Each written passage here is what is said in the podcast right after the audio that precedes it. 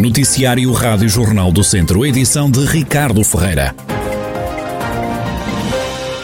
O PSD já oficializou a candidatura de Fernando Ruas à Câmara de Viseu. Em comunicado, o partido diz que, ultrapassado o período de silêncio e de respeito pela morte de Almeida Riques, que morreu vítima da Covid-19, a Direção Nacional do Partido Social Democrata, em articulação com a Conselhia e a Distrital de Viseu, decidiu homologar o nome de Fernando Ruas como candidato do PSD ao município já nas próximas autárquicas.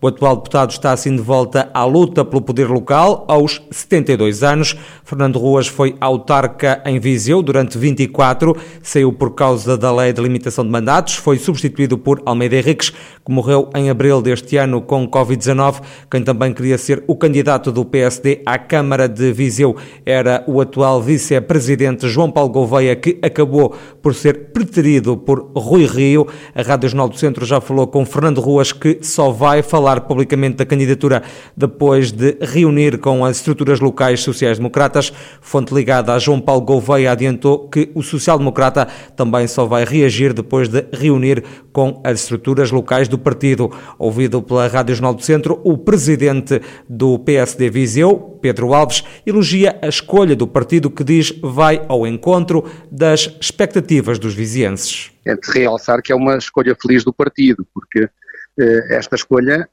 vem certamente eh, ao encontro da expectativa de uma larga maioria dos vizienses. Os vizienses, ao longo dos anos, sempre eh, demonstraram uma grande confiança nos projetos eh, liderados pelo Dr. Fernando Ruas e por isso o partido não poderia, uma vez mais, defraudar essas expectativas.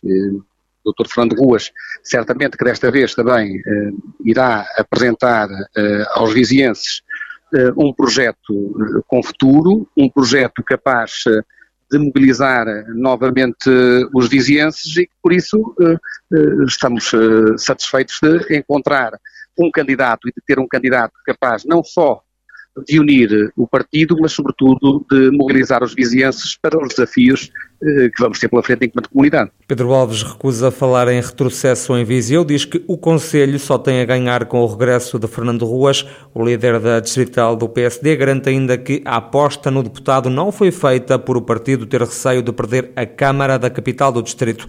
Os outros candidatos ao município viziense também já reagiram. Fernando Figueiredo, cabeça de lista do Iniciativa Liberal, saúda a entrada de Fernando Ruas na corrida pela autarquia. Vejo com particular agrado para ser mais uma alternativa para, para os vizinhenses e resisto, de facto, o facto de a Câmara de Viseu nunca ter sido governada pelos socialistas, de modo que, nessa perspectiva, saúdo o regresso de Fernando Ruas a este espaço que a Iniciativa Liberal eh, também comunga. Era um, um regresso que já esperava? Sim, creio que, creio que essa possibilidade terá estado sempre de cima da, da mesa do, do, PSD, a partir do momento que aconteceu o que aconteceu com o anterior uh, presidente. Eu julgo que o PSD terá tido sempre essa opção de cima da mesa. Já o cabeça de lista do Chega, Pedro Calheiros, sem gravar declarações, diz que Fernando Ruas é um candidato como os outros ao município de Viseu. A Rádio Jornal do Centro tentou sem sucesso colher uma reação do candidato do PS, João Azevedo, também do cabeça de lista da CDU, Francisco Almeida. O atual presidente da Câmara de Castro Daire decidiu recandidatar-se ao município nas próximas autárquicas. Paulo Almeida defende que quatro anos é um período curto e que há muito para fazer. Aceitei o desafio do, do, Presidente do Partido em ser recandidato à Câmara Municipal de Castro Daire no próximo ato eleitoral. É com enorme orgulho que, apesar desta nomeação Comunicação Nacional, vi as bases aprovarem o meu nome por unanimidade. É assim que deve ser democracia. É evidentemente que eh, eu, ao ser recandidato, é porque eh, acredito que temos ainda muito por fazer para este Conselho. Um mandato de quatro anos são manifestamente curtos para aquilo que é a implementação de uma estratégia de desenvolvimento de médio e longo prazo. Paulo Almeida assume como prioridade no Conselho o setor do turismo, que define como um fator de atratividade, fixação de pessoas e também de desenvolvimento económico. Temos um hotel aqui na nossa vila que muito em breve vai ser inaugurado. Temos uma outra unidade de quatro estrelas que está, está para arrancar, o projeto de desenvolvimento então já no, nos serviços do município. E este é para mim o principal indicador que estamos no caminho certo e é uma motivação ainda maior para aquilo que é o nosso futuro. quando, em termos estratégicos, a escolha dos nossos investimentos recai naquilo que é a capacidade desses mesmos investimentos alavancarem a iniciativa privada. E cá é hoje é um conselho que, que se fala como um conselho de referência, mas não tenho dúvida nenhuma que dentro de dois ou três anos é um conselho que vai estar muito bem posicionado em termos regionais naquilo que são as suas condições para atrair visitantes, para atrair investimento e como um conselho com enorme qualidade de vida. Paulo Almeida, atual presidente da Câmara de Castro Daire, que vai voltar a candidatar-se ao município nas próximas autárquicas, concorre a um segundo mandato. Ainda nas autárquicas, a candidata do PS à Câmara de Penedono, Sónia Numão, critica a falta de população e de postos de trabalho no Conselho. O Partido Socialista avança pela segunda vez com Sónia Numão ao município, numas eleições que vão ficar marcadas pela saída do atual presidente Carlos Esteves, que já não se pode candidatar por limitação de mandatos. A candidata e atual atual vereadora na oposição, Sónia Numão não poupa nas críticas ao atual executivo. Hoje, Penedono encontra-se numa situação gritante de falta de gente, falta de emprego e de respostas económicas e sociais para os que cá estão e para os que querem vir. Ao atual executivo do PSD, a quem foi dada tantas vezes a oportunidade de fazer melhor, tem faltado visão e capacidade empreendedora. Tem faltado a vontade de servir em vez de se servirem. Faltam infraestruturas como um mercado digno para os nossos produtores. Falta saber atrair o investimento externo. Faltam as empresas, faltam os empregos, faltam respostas de habitação. Falta saber e querer fixar as famílias.